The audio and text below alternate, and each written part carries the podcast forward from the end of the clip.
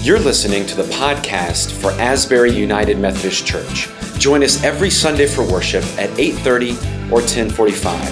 Find out more at asburybosier.org. Well, good morning. It's good to be with you on this Palm Sunday as we begin our Holy Week, where we see a full picture of Jesus as the Messiah. Our scripture lesson today, as we continue our series on power and passion, comes from the Gospel of John, the 12th chapter, beginning with the first verse. It will be on the screens, and it's also in your Bible.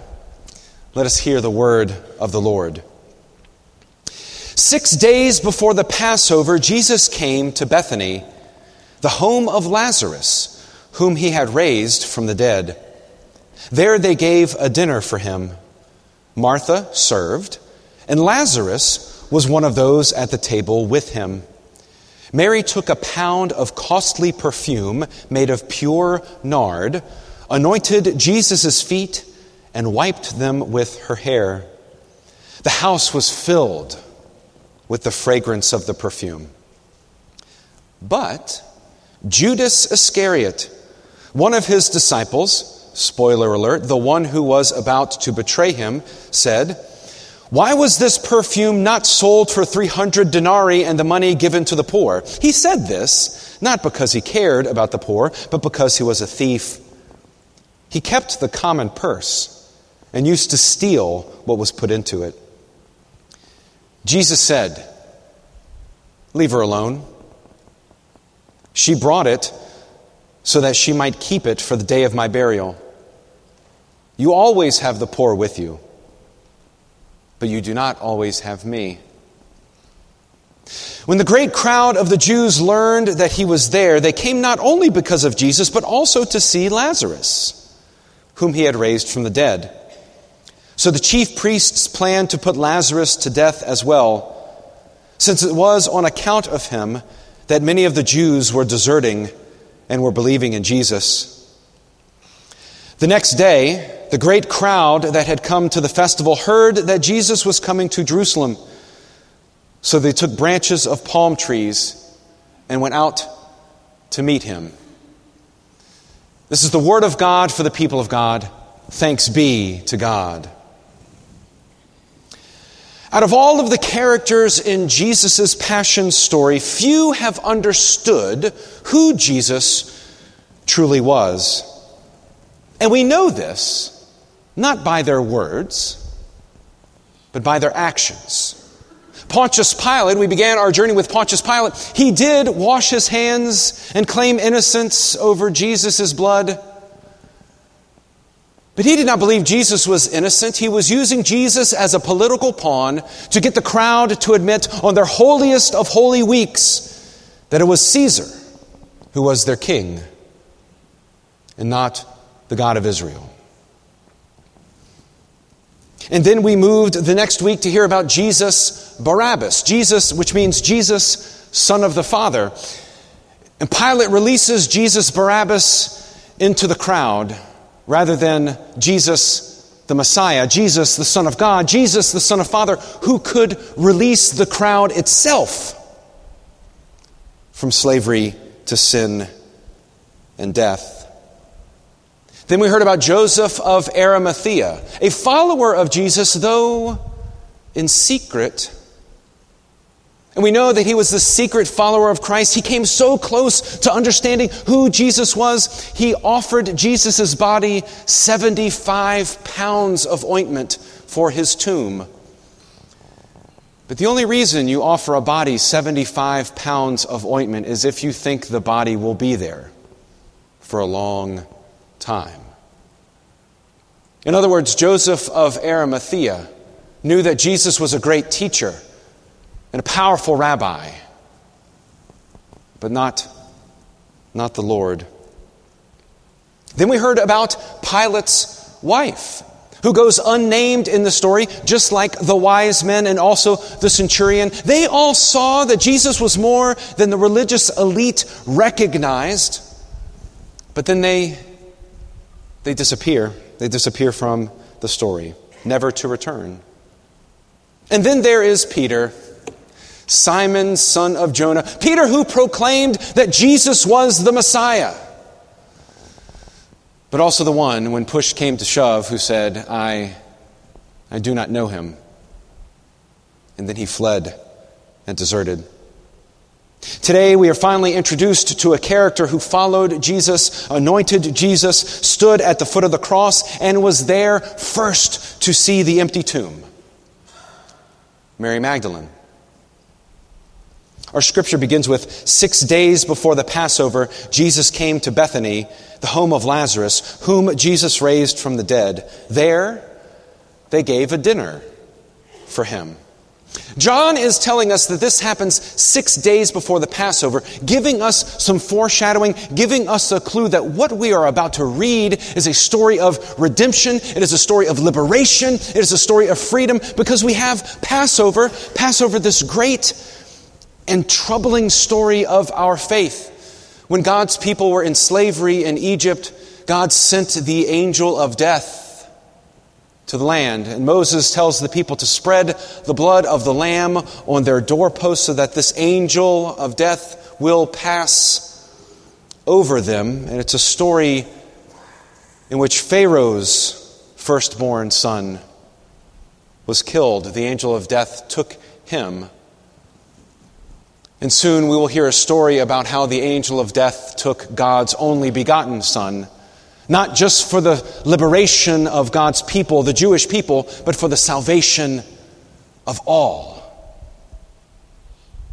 They also gathered for a meal together. This reminds us of the meal that we share every Sunday when we proclaim that Christ's broken body and blood outpoured is the grand channel of grace. That brokenness of Christ is what makes us whole. It reminds us that we are God's companions, literally those who break bread with one another, creating room for the Holy Spirit to transform us from the inside out.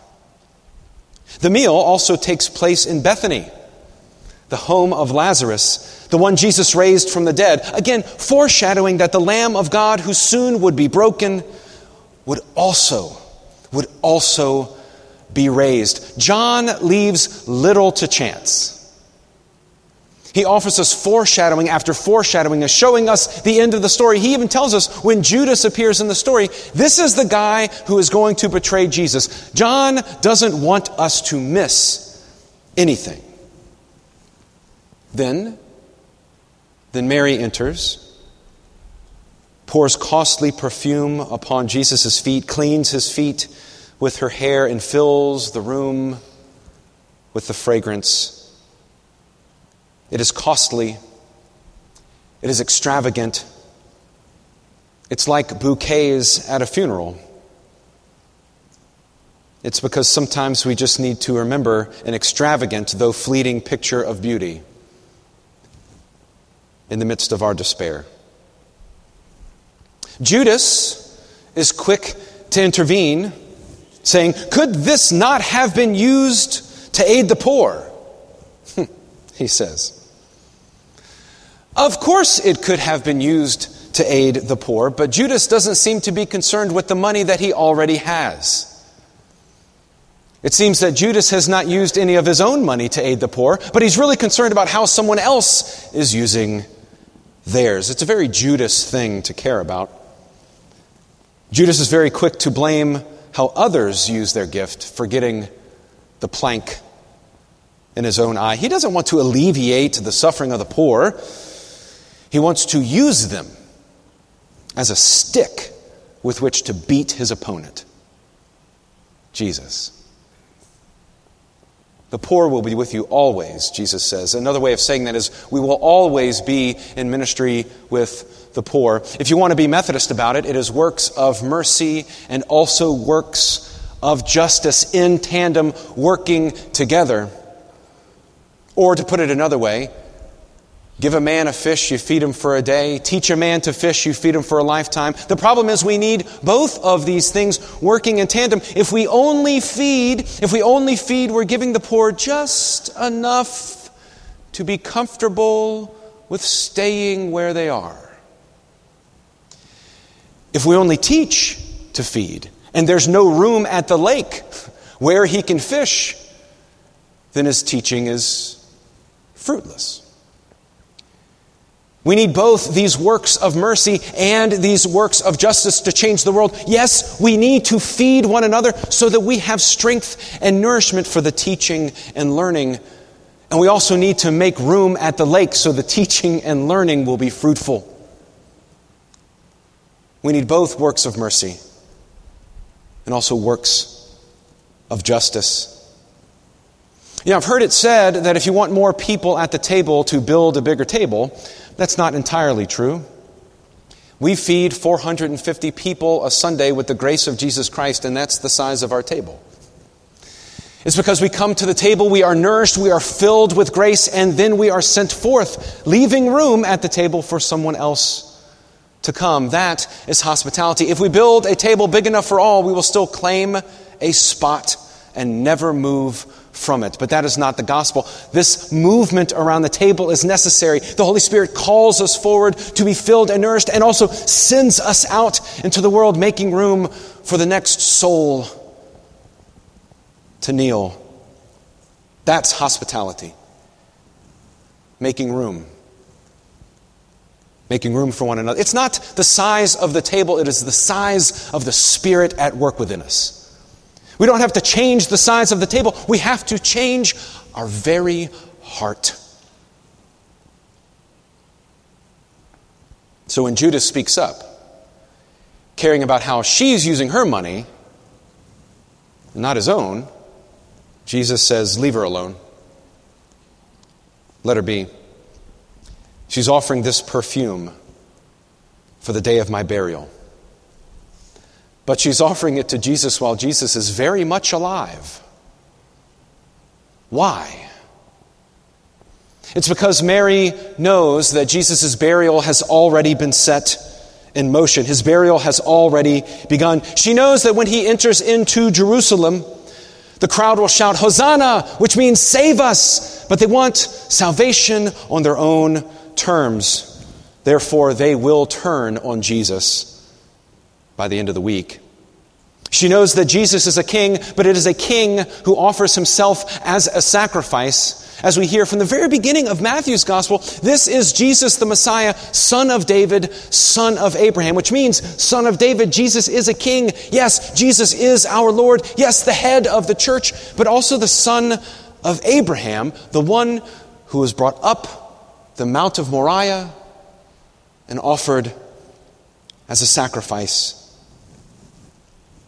A king born through offering and humbling himself, emptying himself, so that we might find transformation, so that we might find life, so that we might make room for all. Interesting, just before Jesus enters into Jerusalem, the text that Pastor Tim read this morning, Jesus says, "Go into the city and find someone with a colt and tell them, the Lord needs it, but it will be back to you soon." I can imagine what's going through the disciples' heads as they're going into Jerusalem, searching around for someone who has a colt, and when they find it, they begin to take it, not with payment, not with a badge. They just say, "The Lord needs it, and it will be back to you." The Lord needs it. Sometimes when I think about Jesus, it's hard to think that the Lord needs anything at all. What does Jesus need?